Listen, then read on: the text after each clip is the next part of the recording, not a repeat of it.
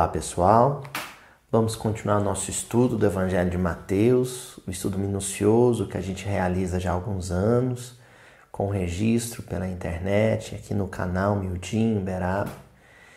Numa fase em que a gente não está podendo contar com o salão, com a presença dos amigos, né, em função do isolamento domiciliar necessário para o momento e oportuno de uma perspectiva espiritual e nós não, não cansamos de enfatizar isso. Nós estamos no capítulo 13 do Evangelho de Mateus, justamente naquela parte do Evangelho, naquela porção do Evangelho de Mateus, do livro de Mateus, em que Jesus enfatiza a importância da semeadura. Né? Nas últimas semanas, nos últimos versículos, nós temos estudado sobre o sentido da, da semeadura, o significado simbólico da semente, do semear, do semeado, né? dentro do arranjo do Evangelho. Bom, a semente é a ideia cristã. Essa ideia cristã, ela precisa sempre ter um portador, ela precisa ter um veículo, um vetor que leve ela adiante. Né? Daí então a figura do semeador. O semeador é aquela figura humana, aquele coração, aquele espírito desperto que já é capaz de levar adiante, levar para outros a ideia do cristianismo, a essência filosófica, a essência moral, a essência espiritual do cristianismo.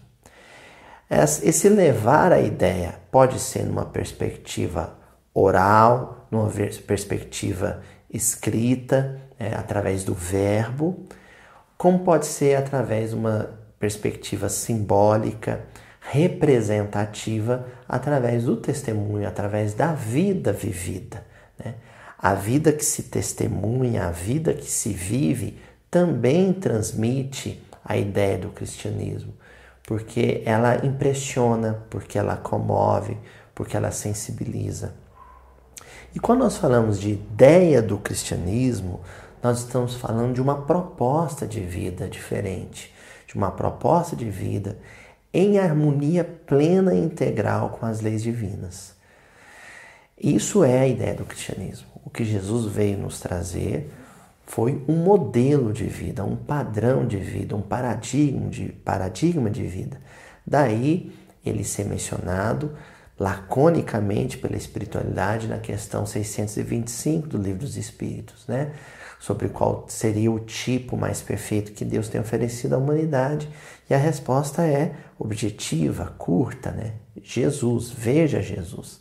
Então Jesus, ele transmitiu essa ideia, ou seja, ele semeou o cristianismo, né, o evangelho através das palavras e através da vida.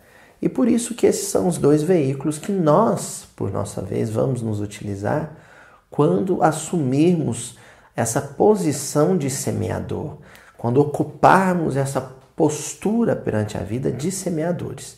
Em algum instante da nossa vida o seremos. Né? Existe, existem, claro, existências, existências que são todas consagradas à semeadura. Outras existências, elas flertam mais com os aspectos pragmáticos, com os aspectos práticos da vida, mas existem momentos em que nós estamos tocados pela inspiração divina. E nesse momento nós nos tornamos capazes de semear, nós nos tornamos capazes de sensibilizar, de comover, de emocionar um outro coração através daquilo que nós dizemos ou através daquilo que nós vivemos. Isso aí é um resumo, né, é, bem panorâmico do que nós estudamos nas últimas semanas. Nós vimos, inclusive, que uma das, das estratégias, uma, uma das táticas mais eficazes de semeadura é o machal, é a parábola. E vimos também que esse machal, essa parábola, se apresenta dentro de um, de um panorama verbal, de, uma, de, um, de, um, panorama retórico, aliás. Né? Jesus se utilizou muito do machal retórico da, da narrativa, da parábola, do conto, do apólogo, da, da charada, do enigma, né? Mas também existe uma outra dimensão, que é o machal, que é o mistério, que é o enigma proposto por Deus através das circunstâncias e dos eventos naturais, dos eventos espontâneos da natureza. Ali também está contido uma ideia a ser semeada. Né? Então, nós somos semeados pela ideia evangélica através do verbo eloquente ou do verbo inteligente, é, estrategicamente pensado, de um grande orador, né, como Jesus o foi, o maior orador de todos os tempos, como também podemos ser semeados pela ideia contida e implícita em eventos, em experiências concretas propostas pela própria natureza. E nós vivemos uma situação dessas no momento, né?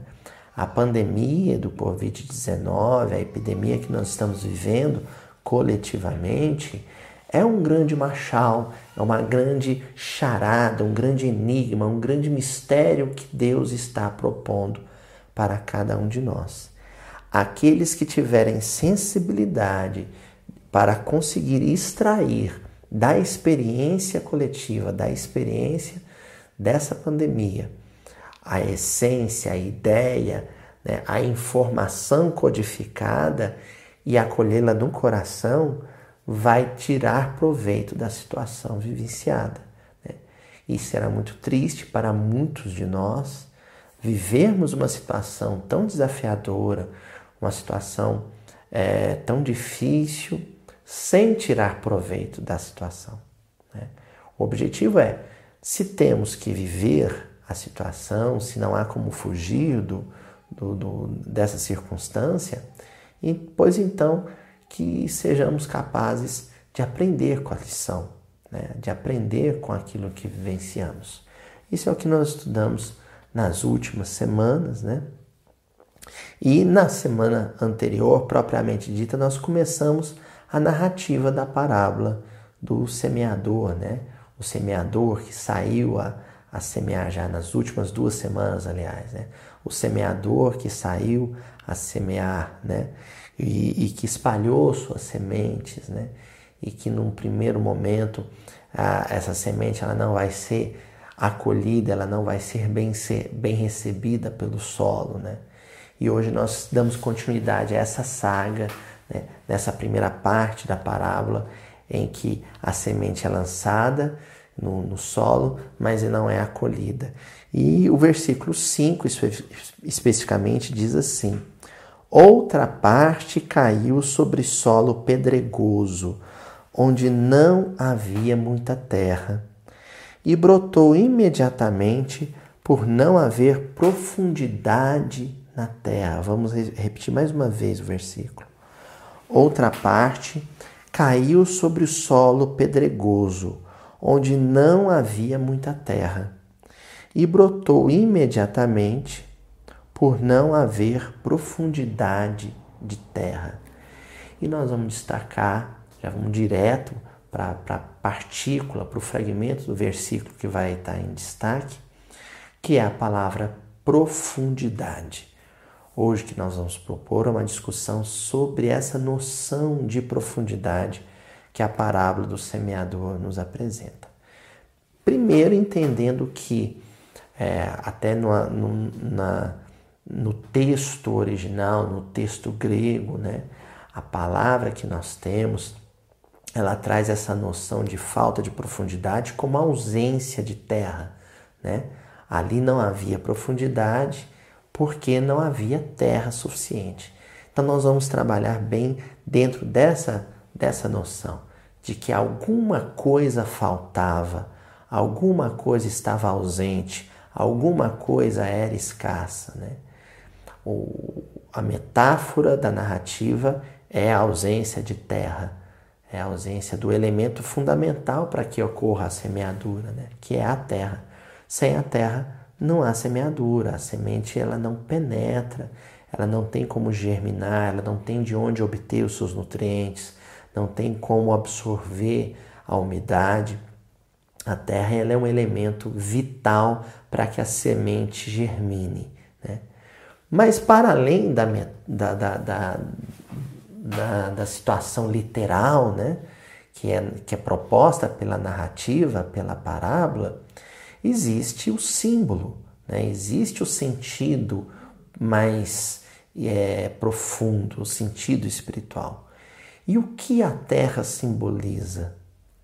A terra é sentimento.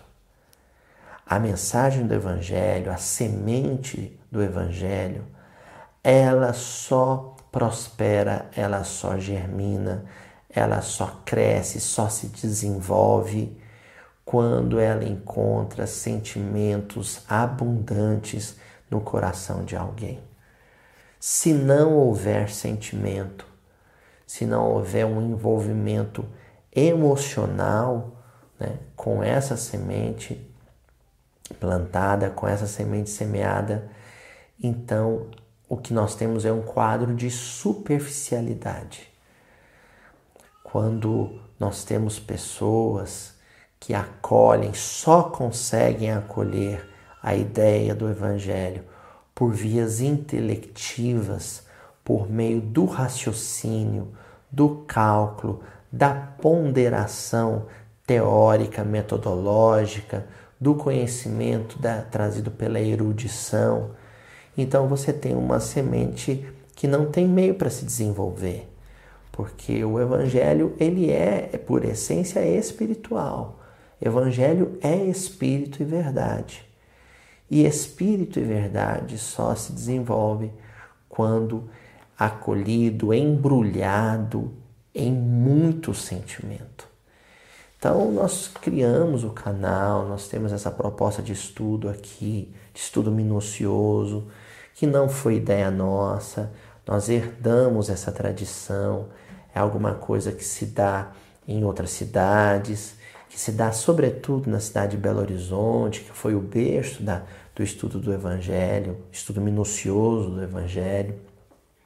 Nós temos as propostas diversas, variadas, né, trazidas pelos núcleos de estudo e pesquisa do Evangelho, espalhados por todo o Brasil, que é o NEP, né, o movimento do NEP, movimento do qual é, a gente se sente muito feliz de poder colaborar e integrar, né? E muitos grupos de estudo do Evangelho, à luz da doutrina espírita, surgem em vários pontos, em várias regiões do nosso país. O que nós teríamos, com base nessa é, interpretação que estamos dando da, da parábola, o que nós teríamos a dizer para os membros, os integrantes, os entusiastas desse movimento de estudo do Evangelho? Que o, a relação do estudante, do aprendiz, com a, a, palavra bíblica, com a mensagem das Escrituras, deve se dar, sobretudo, por meio do sentimento e da emoção. Sem esse envolvimento, envolvimento emocional com a palavra, o que nós teremos é o, o robustecimento, né, o fortalecimento de uma estrutura academicista, de uma estrutura é, intelectual, de entendimento do Evangelho à luz do, do Espiritismo. Nada além disso, nada mais que isso. Dizemos a mesma coisa para todas as pessoas que acompanham o canal, que acompanham os estudos, né? que seguem em sequência, muitas delas, as, a, os episódios gravados. Né? Hoje nós temos mais de 6.300 inscritos no canal. Né? É, é, um número para um estudo é, tão intenso, né? com mais de uma hora de duração, um número considerável. O que nós temos a dizer é que, se você se propôs a estudar conosco o Evangelho de forma minuciosa, de forma detalhada, o faça através do coração, do sentimento, da emoção. Mas, Aloysio, o que é esse estudo do coração, esse estudo do sentimento, esse estudo da emotividade?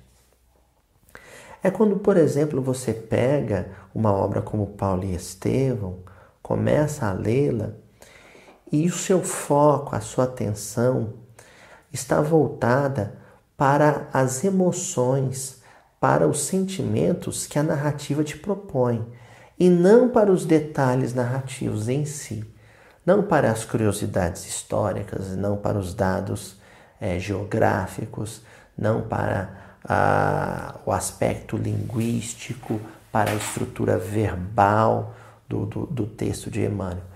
Quando você fica muito preso a esses outros aspectos, a sua leitura está sendo cerebral. Agora, quando você se foca na emoção que os episódios, que os eventos, que os acontecimentos, que as cenas descritas te provocam, quando aquilo te basta, quando é aquilo que para você importa na leitura de um romance como Paulo Estevam, então você está, faz... está mantendo um envolvimento emocional, sentimental, profundamente sentimental com a leitura.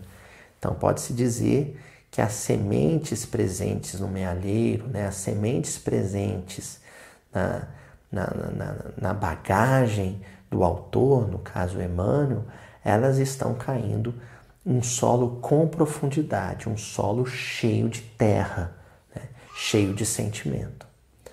Mas se você faz uma leitura é, matemática, uma leitura é, profundamente racional, mas de uma razão que não é iluminada pelo sentimento, de uma razão fria, gélida, né? Então, essas sementes que estão sendo espalhadas pelo autor, no caso Emmanuel, elas vão ficar só na superfície, elas não vão é, é, penetrar em profundidade. E aí vocês vão se perguntar: e qual que é o prejuízo de fazer uma leitura superficial, fazer uma leitura puramente intelectual de um livro, de um romance espírita como Paulo Estevam, por exemplo?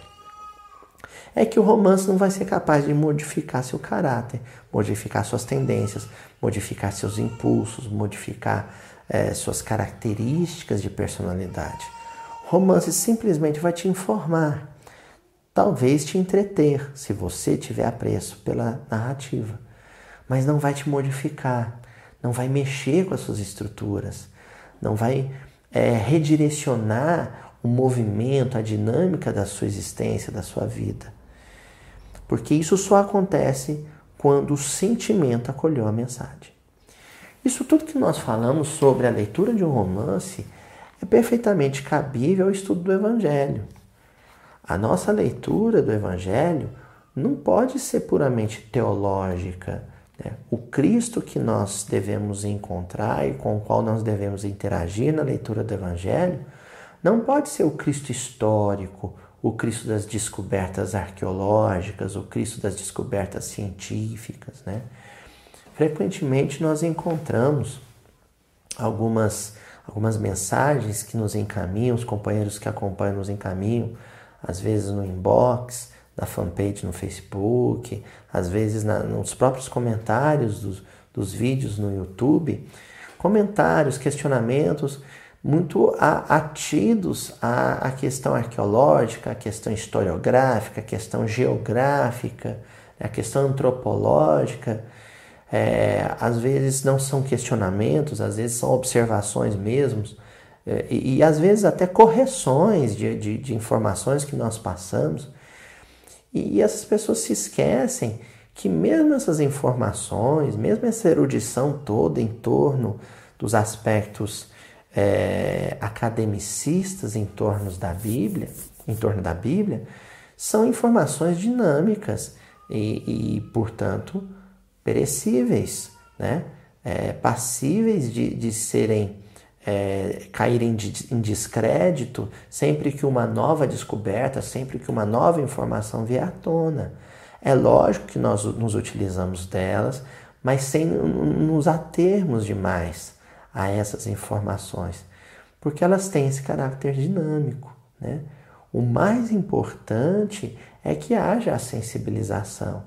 Então, nos preparos, né, na fase prévia à apresentação dos estudos, quando nós estamos preparando os estudos, né, eu com a equipe que me auxilia, que colabora com, comigo, né, minha, minha amiga Candice, meu amigo Rogério, meu amigo Paulo, né, a Ila, a irmã Ila, Eleonora, Sheila, Felipe, né?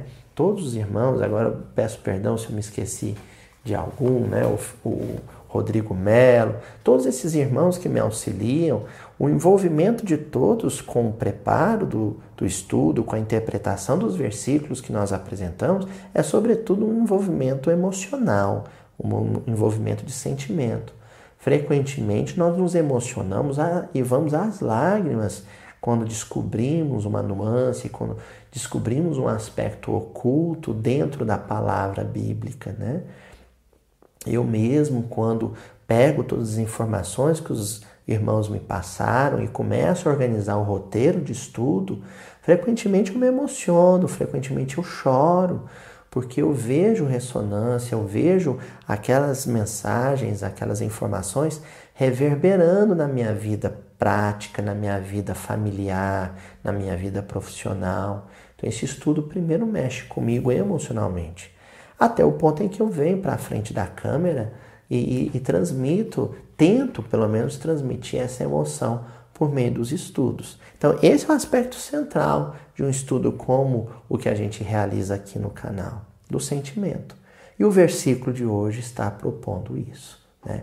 Aquela semente que caiu num solo pedregoso, ou seja, num solo onde há ausência de terra, e a terra representa sentimento, sensibilidade, né? aquela informação evangélica ou aquele exemplo de vida que chegou até olhos e ouvidos que não conseguem assimilar essa ideia se não for por meio da razão, do raciocínio, do cérebro, essa ideia vai se perder. Ela vai ficar apenas na superfície, na camada, né? Primeira de entendimento, que é a intelectual. A vida de quem assimila ou interage com o evangelho dessa maneira não se modifica. Então, são aqueles companheiros que passam décadas estudando o evangelho, mas mantêm os mesmos vícios, os mesmos defeitos, recapitulam os mesmos equívocos, né? porque estabeleceram essa relação fria com o estudo do Evangelho. E nós vamos encontrar comentários é, sobre essa questão da profundidade já na obra básica, né? no Evangelho segundo o Espiritismo, lá no capítulo 17, que é o capítulo C de Perfeitos. Lá no item 6, Kardec comenta o seguinte: a parábola do semeador exprime perfeitamente os matizes existentes na maneira de serem utilizados os ensinos do Evangelho. Então, a parábola do semeador, isso é o que comenta o codificador né, no Evangelho segundo o Espiritismo, ela expressa, sobretudo, as várias formas, os, os vários meios, as várias maneiras como as pessoas interagem com o Evangelho e assimilam a ideia evangélica. Quantas pessoas há, com efeito, para as quais não passa ele de letra morta, e que, como a semente caída sobre pedregulhos, nenhum fruto dá. Olha, o codificador alertando sobre aqueles que encontram no texto bíblico letra morta.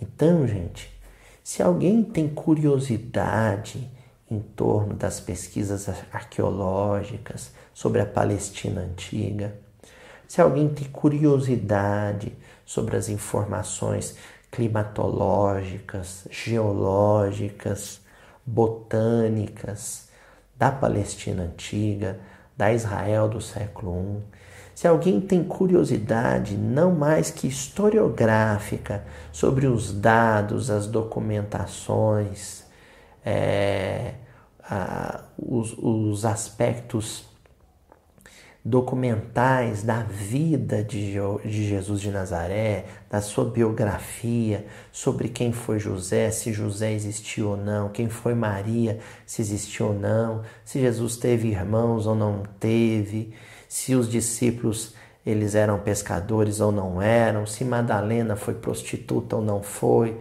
se Pilatos condenou Jesus ou não condenou. Quem tem esse, esse tipo de preocupação, o que mais temos hoje no YouTube, o que mais temos na, na internet, são documentários que trazem as pesquisas mais recentes daqueles que se dedicam a uma perspectiva acadêmica a esses estudos. Se isso satisfaz, se isso basta, esse conteúdo está à disposição. Porque aqui no miudinho, né, no estudo desses versículos, pode ser que essa visão do, do estudo do Evangelho, da letra, né, da, da grafia, do escrito de papel, da letra morta, pode ser que esse estudo venha frustrar as pessoas, decepcionar as pessoas que têm essa perspectiva. Porque a nossa linha de entendimento, e por isso eu sempre enfatizo que é uma linha de entendimento emanuelina, né, sob a inspiração da leitura que Emmanuel faz do Evangelho, né? Ele é o nosso grande professor de entendimento bíblico. A nossa linha de entendimento, ela é espiritual, ela é puramente espiritual. A ideia aqui é pegar uma partícula, pegar um fragmento do versículo e extrair o que ele tem de espiritual. E coisas espirituais, aspectos espirituais, elementos espirituais, só podem ser percebidos pelo coração,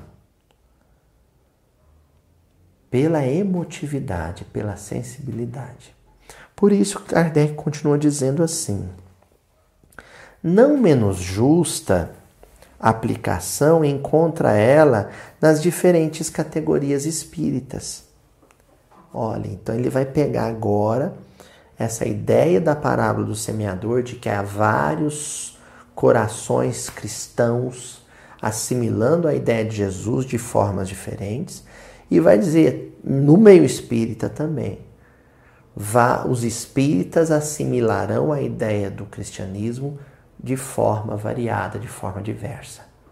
E aí Kardec continua: não se acham simbolizados nela os que apenas atentam nos fenômenos materiais e nenhuma consequência tiram deles, porque neles mais não veem do que fatos curiosos?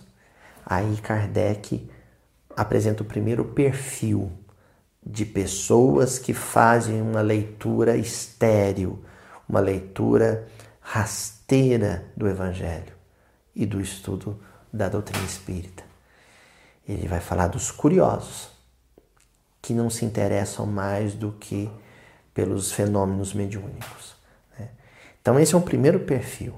Pessoas que têm uma relação com a doutrina espírita mediúnica, puramente, né? que só se interessam por comunicações mediúnicas, que só se interessam por manifestações de efeito físico, que só se interessam pelo culto, né?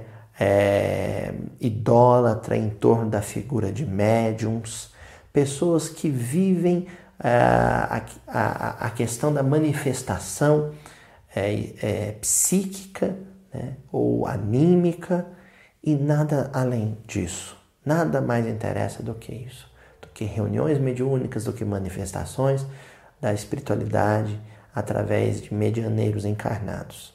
Esse é o primeiro perfil que Kardec apresenta. Segundo ele, pessoas que têm esse envolvimento é, excessivamente apegado, escravizado às expressões medianímicas, essas pessoas estão fazendo uma leitura morta, estéril, apagada, fria das mensagens que nos chegam do alto. E depois ele continua dizendo: os que apenas se preocupam com o lado brilhante das comunicações dos espíritos, pelas quais só se interessam quando lhes satisfazem a imaginação e que depois de as terem ouvido se conservam tão frios e indiferentes quanto eram? Aqueles que se satisfazem com os aspectos imaginativos né, das notícias espirituais então, existem pessoas que fazem uma leitura de uma obra como Nosso Lar e apenas estão interessados nas notícias sobre a estrutura arquitetônica né, presente na colônia, os meios de transporte, as tecnologias que existem no mundo espiritual, aqueles que são, tão, estão só interessados nas notícias proféticas, que trabalham com datas e números de profecias, ou seja, aqueles que ficam ah, ligados à mensagem, esses se focam sim no conteúdo, na leitura, mas não naquilo que há de mais importante. Ficam na periferia do ensinamento, na borda do ensinamento, na margem dele, né? curiosos para saber como que é a vida no plano espiritual, curiosos para saber qual, qual que é o futuro da humanidade e pouco atidos àquilo que é essência. Né? Continua Allan Kardec. Os que reconhecem muito bons os conselhos e os admiram, mas para serem aplicados aos outros e não a si próprios.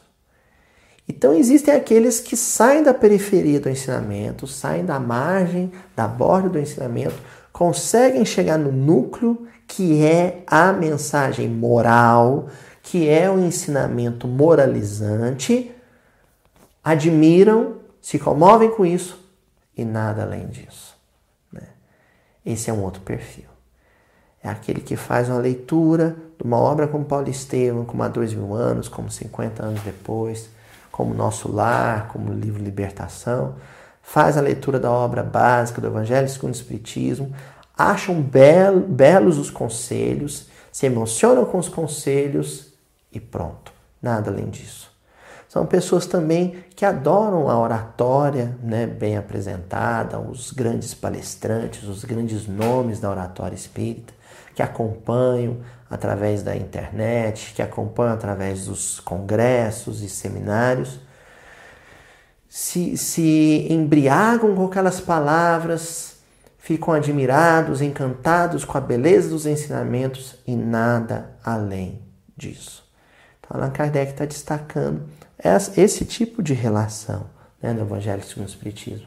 Todos eles são solos pedregosos que receberam a semente na sua superficialidade, mas não tem terra, não tem sentimento bastante para que esse envolvimento com a mensagem ele se aprofunde, ele consiga permitir uma relação mais visceral com o evangelho, uma relação em que a comoção provocada pelo ensino ela vá além da admiração e do encantamento. Ela se transforme em vida, em vontade de viver aquilo, em necessidade de viver aquele ensinamento. Essa é a questão. Para aquele que tem terra abundante para colher a semente, aquele que tem sentimentos abundantes para receber a ideia do Evangelho, surge a necessidade de vivê-lo. Né? Não vivê-lo é uma coisa inimaginável para esse. Ele passa a ter uma, uma compulsão pela experiência evangélica genuína. Né? Ele não consegue mais não viver aquilo. É, é essa leitura é, que, que Allan Kardec vai propor como a leitura mais adequada, a leitura mais perfeita, por assim dizer, do, do ensino cristão, do ensino da doutrina espírita. Né? Esse é o bom solo, é aquele que acolheu a semente dentro da, da perspectiva real do semeador, que é Jesus. Lá no livro Boa Nova, no capítulo 4, né, um capítulo que nós comentamos recentemente, em alguns episódios atrás, né, já no capítulo 13 da, do, do, do Evangelho de Mateus, tem o capítulo A Família Zebedeu. E tem uma, um, um, trecho do capítulo que nós não comentamos na outra ocasião e que vem a calhar aqui, que é um questionamento que Zebedeu faz para Jesus. Senhor, Senhor, trabalharemos convosco, pregaremos o vosso evangelho, aumentaremos o número dos vossos seguidores. Não é nem um questionamento, é uma afirmativa, uma confissão de fé, né? O, o Zebedeu, o pai dos, dos discípulos João e Tiago, ele vai dizer assim: Mestre, Pode contar com os meus filhos, pode contar comigo, com a minha família, porque nós vamos trabalhar afinco, nós vamos trabalhar com muita dedicação para alargar os horizontes do cristianismo e aumentar o número de cristãos. Né? Ainda não existia o termo cristão ainda, mas seriam seguidores de Jesus. Para aumentar o número de seguidores de Jesus. A preocupação de Zebedeu é com o número. Né? Bom, a semente do Evangelho vai ser espalhada e, como nós vimos na própria descrição de Allan Kardec, é, despertará curiosidade, despertará encantamento em muitos. Sim, nessa perspectiva é possível que a, a ideia do Evangelho consiga a, atrair uma multidão. Agora, a pergunta é: e os que se envolvem genuinamente com o Evangelho a ponto de acolher a semente do Evangelho numa perspectiva de profundidade, numa perspectiva é, de intensidade divina. São quantos? Estes são poucos. E é por isso que Jesus vai fazer uma observação sobre o comentário de, de Zebedeu que muda a nossa perspectiva do que é crescimento do movimento cristão, do que é crescimento do movimento espírita. Jesus diz assim: Ouve, Zebedeu, nossa causa não é a do número, é a da verdade e do bem. É certo que ela será um dia a causa do mundo inteiro, mas até lá precisamos esmagar a serpente do mal sob os nossos pés. Isso aqui nós temos um mundo aqui a explorar. Primeiro que Jesus vai afirmar para o Zebedeu que o cristianismo não é um movimento de multidão.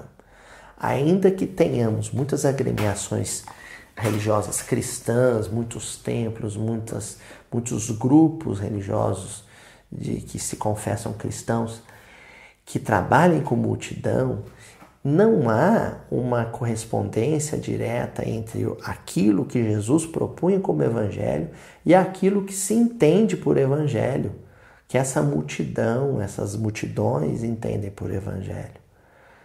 Então, o evangelho puro, o evangelho da sua, da sua origem, o, o evangelho nascente, o evangelho da primeira hora, ele não dialoga com multidão ele dialoga com corações sinceros.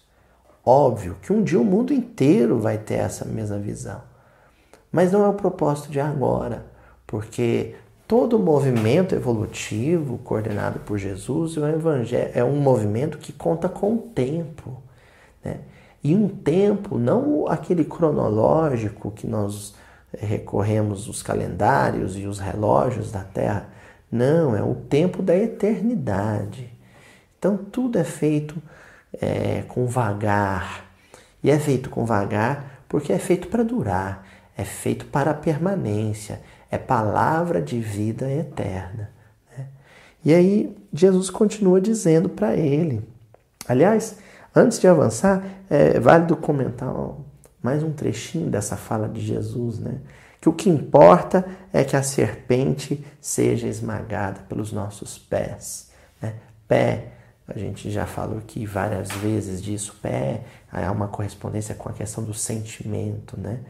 Então a serpente, ou seja, as movimentações rasteiras, as movimentações ondulatórias rasteiras, né? as vibrações de baixo nível, elas devem ser é, vencidas, elas devem ser combatidas pelos nossos sentimentos mais nobres. E aqui enfatizamos de novo a questão do sentimento.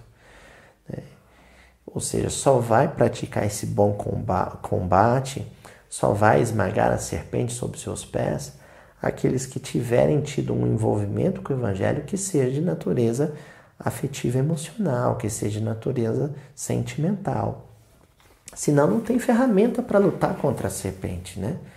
Sem, sem os sentimentos você não, não esmaga a serpente, você não esmaga a vibração que sugestiona, que é convidativa no sentido é, negativo, no sentido é, nocivo no sentido tóxico da palavra, né?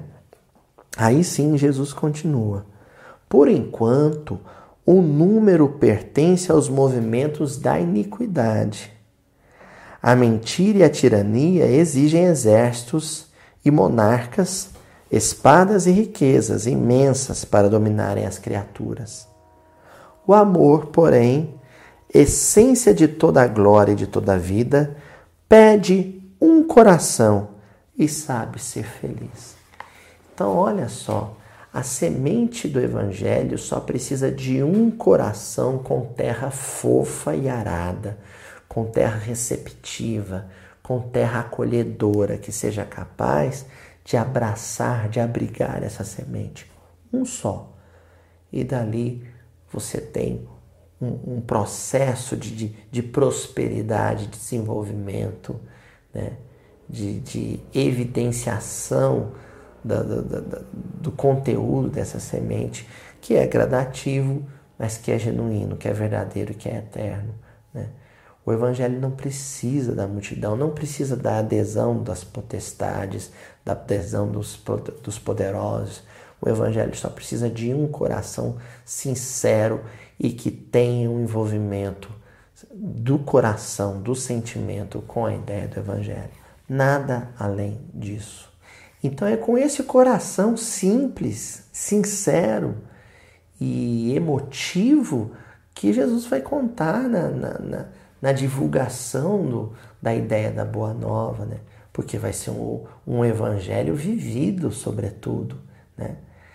Os outros corações, aqueles que ainda são é, demasiadamente é, submissos à intelectividade, à intelectualidade, ao raciocínio frio, esses podem até operar junto ao movimento cristão, junto ao movimento espírita, mas serão mais elementos que atrapalham, que prejudicam a obra geral do que que colaboram. Né? Isso a gente vai encontrar na Revista Espírita, no ano sétimo, em novembro de 1864, um texto intitulado O Espiritismo é uma ciência positiva, onde Allan Kardec diz assim: Está provado que o Espiritismo é mais entravado pelos que o compreendem mal do que pelos que não compreendem absolutamente. E mesmo pelos inimigos declarados. Olha o que o codificador está dizendo que estes que têm uma assimilação puramente racional, cerebral da, da ideia cristã e do espiritismo, estes vão ser os que vão compreender mal a ideia. E estes que compreendem mal, eles prejudicam mais a obra, mais o trabalho, do que os inimigos declarados, do que os adversários declarados do Evangelho e do Espiritismo. Olha a gravidade do que Allan Kardec está dizendo. É de notar que os que o compreendem mal geralmente têm a pretensão de o compreender melhor que os outros. Estes que têm essa relação é, de cálculo, essa relação matemática com os ensinos, essa preocupação com a erudição, né? Com as provas científicas, mas um sentido academicista e não da ciência genuína e não da ciência honesta, né? mais a ciência é, dos homens do que a ciência de Deus. Então, estes elementos vão se ufanar daquilo que sabem, que muitas vezes não é mais do que a letra, mais do que a, o texto mais do que o verbo. E porque se ufanam e porque se, se apresentam com ares de arrogância com esse conhecimento, eles vão querer sobrepor demais. E vão querer sobrepor demais usando o chamado argumento de autoridade, a quantidade de livros já lidos, a quantidade de, de, de, de, de palestras proferidas, a quantidade de títulos acadêmicos, né? porque não detém mais do que isso para sustentar seus argumentos. Né? E aí Allan Kardec encerra dizendo: E não é raro ver neófitos que, ao cabo de alguns meses, pretendem dar lições àqueles que adquiriram experiência em estudos sérios. Tal pretensão, que denuncia o orgulho, é uma prova evidente da ignorância dos verdadeiros princípios da doutrina. Então, conhecem muito a superfície, a casca, o verniz, mas o tutano, a gema, o núcleo do ensinamento, o cerne do ensinamento, desconhecem, ignoram. Luiz, mas desconhecem, mesmo estudando tanto, mesmo lendo tanto, mesmo é, interagindo tanto com, com a informação, com, com os dados? Sim, porque essa essência nuclear do Evangelho e do Espiritismo, essa, essa essência interior do, do, do, do Evangelho e do Espiritismo, o acesso a ela só é possível por meio do coração, por meio do sentimento. Então é por isso que nós encontramos muitas vezes pessoas simples, pessoas de pouca instrução, mas que têm uma compreensão profunda do Evangelho de Jesus, porque tem um coração muito aprimorado, tem as forças do sentimento muito aperfeiçoadas, né, em estado de excelência, são destros na capacidade de amar e de sentir. Então, estes é que vão é, conseguir atingir o, o, núcleo da ideia cristã do, do Espiritismo. Né?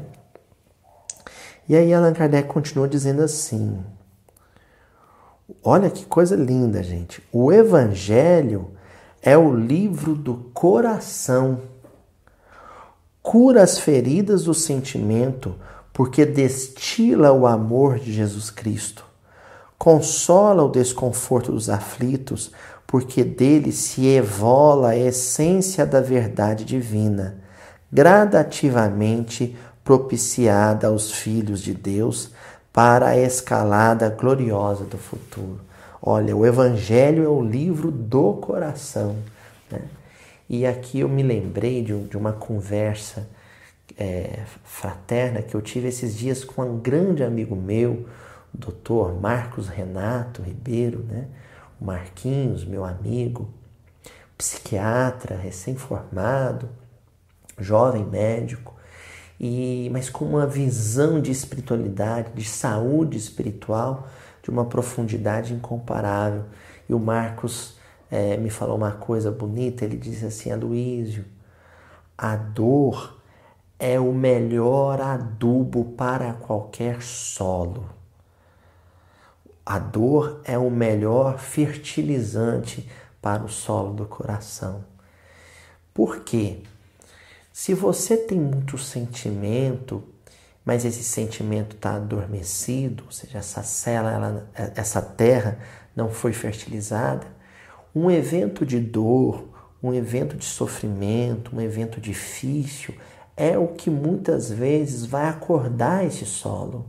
É aquele nutriente, é aquele componente externo que vai enriquecer as condições receptivas desse solo, desse coração.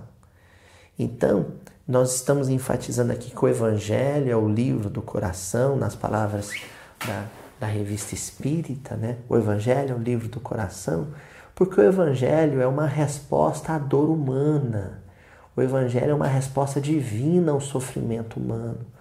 Quando você tem essa associação entre um coração profundamente emotivo, ou seja, um coração que tem terra abundante, um coração que tem as forças do sentimento em potencial, você associa isso uma experiência dolorosa e depois você acrescenta o terceiro elemento, que é a ideia cristã, que é a mensagem do evangelho, que é o livro cristão, que é a canção cristã, que é a oratória cristã.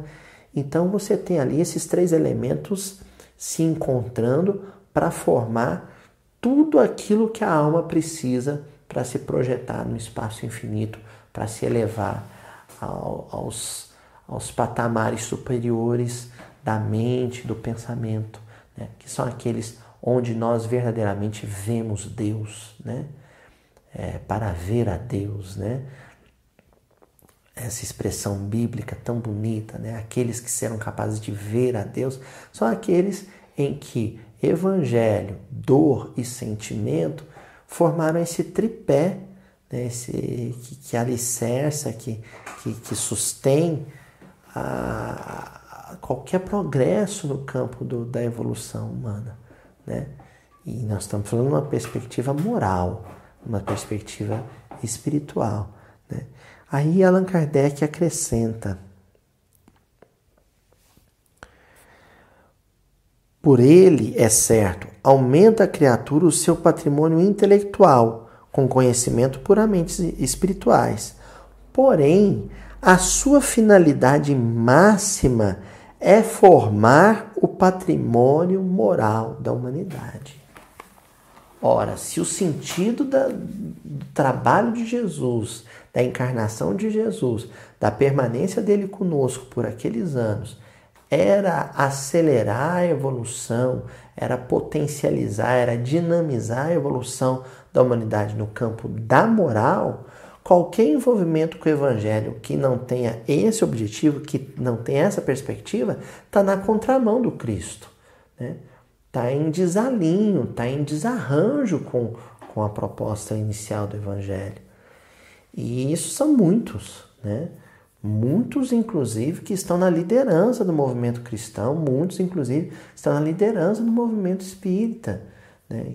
que, que não entenderam ainda que o sentido de tudo é a vida vivida segundo os, os parâmetros, os padrões, os paradigmas oferecidos por Jesus. A vida familiar, a vida profissional, a vida civil, né? a vida na, na, nas vias públicas, a via no, vida vivida no comércio, vivida no ambiente acadêmico, vivida na escola, vivida no trabalho, vivida nos hospitais, no leito dos hospitais.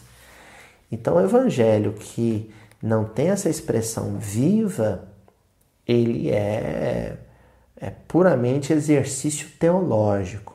E muitos de nós no movimento espírita não fazemos mais do que isso, do que ter é, é, essa distração teológica diária. Né? É, o, o, estudo né, livresco, intelectual, ele se torna uma espécie de ginástica do cérebro, né? um, um exercício vazio, árido, seco, né? como aquela figueira que Jesus amaldiçoou. Né? E aí Allan Kardec termina é, dizendo assim: Entretanto, se fizermos dele o nosso confessor, se o pusermos versículo a versículo no coração, de certo, o fel que aí guardamos, de anteriores peregrinações terrenas, se esgotará de vez, limpando-nos os sentimentos da escória das paixões que constituem a razão de ser do sofrimento. Que coisa linda, né? Se colocarmos no coração versículo a versículo, e, e aí não tem como não fazer essa conexão com o estudo minucioso do Evangelho, com aquilo que nós fazemos aqui no canal, né? Porque nós estudamos versículo a versículo, nós estudamos palavra por palavra.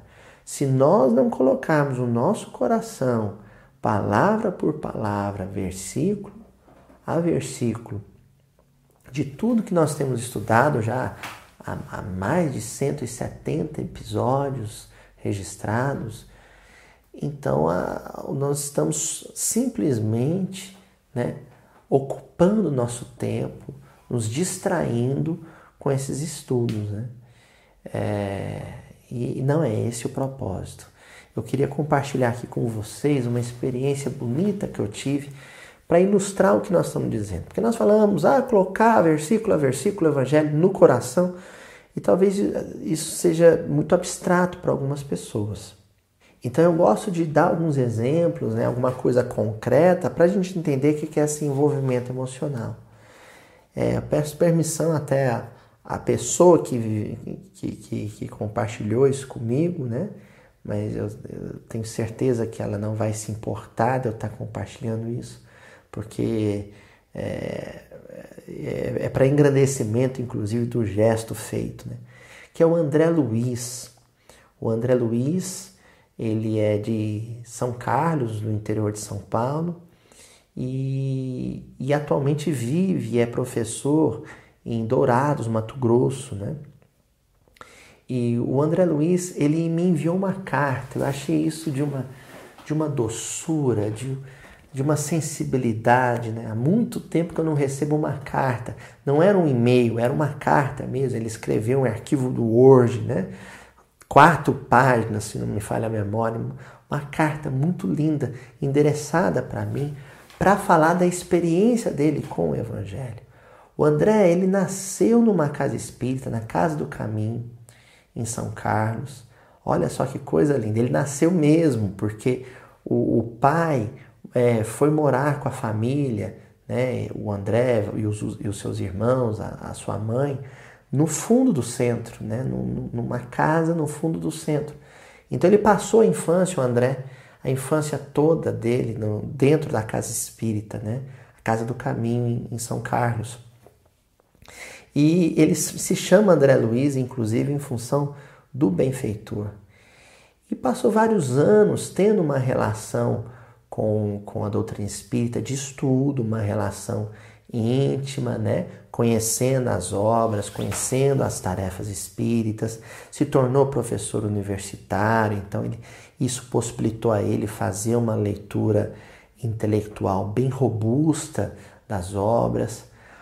Porém, recentemente é que, segundo ele, ele descobriu um vínculo afetivo, emotivo, sentimental com a lição do Evangelho, através dos nossos estudos, né? através dos estudos do Arthur Valadares, através dos estudos é, dos NEPs, né, que estão espalhados pelo Brasil. Então, é esse movimento né, do Evangelho redivivo, esse movimento, esse florescer do interesse da, do, do, movimento espírita pelo Evangelho, isso comoveu esse amigo, André Luiz, né? as lágrimas. Né? Então, hoje, ele que tem uma, um, um patrimônio intelectual considerável, um professor universitário, e assiste os episódios, ele se comove, ele chora com os episódios do Mildinho, ele se comove, se emociona com as palestras do Arthur Valadares. E ele fez questão de me escrever uma carta dizendo isso. E quando ele me escreveu essa carta, eu li a carta, eu li a carta e chorei do começo ao fim. Ela chegou para mim num dia que eu estava vivendo muitas dificuldades no campo da saúde física, né? Eu estava predisposto a esse envolvimento emocional. Então, olha só, a lição do Evangelho comove um professor universitário. Esse professor universitário escreve uma carta comovente endereçada a um outro professor universitário e ambos choram e ambos se emocionam com isso tudo. Tudo tendo como raiz, como, como ponto de partida da sensibilização a mensagem evangélica a, a semente do Evangelho. Né? Então a gente só roga a Deus, pede a Jesus que essa emotividade, que essa sensibilidade, que esse sentimento que começa a brotar em nós já seja um indício de que o nosso coração se apresente como um solo mais propício a receber essa mensagem, a receber essa, essa semente. Né? Então é isso que nós quisemos é, enfatizar no versículo de hoje, né, e que vai continuar no, no, na semana que vem, que é, que é um versículo irmão associado a esse, né? Nós vamos continuar estudando essa, essa questão. Mas hoje a, a profundidade, né? A profundidade que é onde tá, existe terra em abundância, e terra em abundância é a metáfora perfeita para um coração repleto de sentimento. Só um coração sensível é capaz de acolher a mensagem do Evangelho como ela deve ser acolhida. Grande abraço a todos e até a semana que vem. eu perco a calma, eu perco a serenidade e, e balanço o, o mundo emocional dos outros também, porque não adquiro a disciplina nas expressões, né? não me contenho. E geralmente quem perdeu a serenidade não se contém.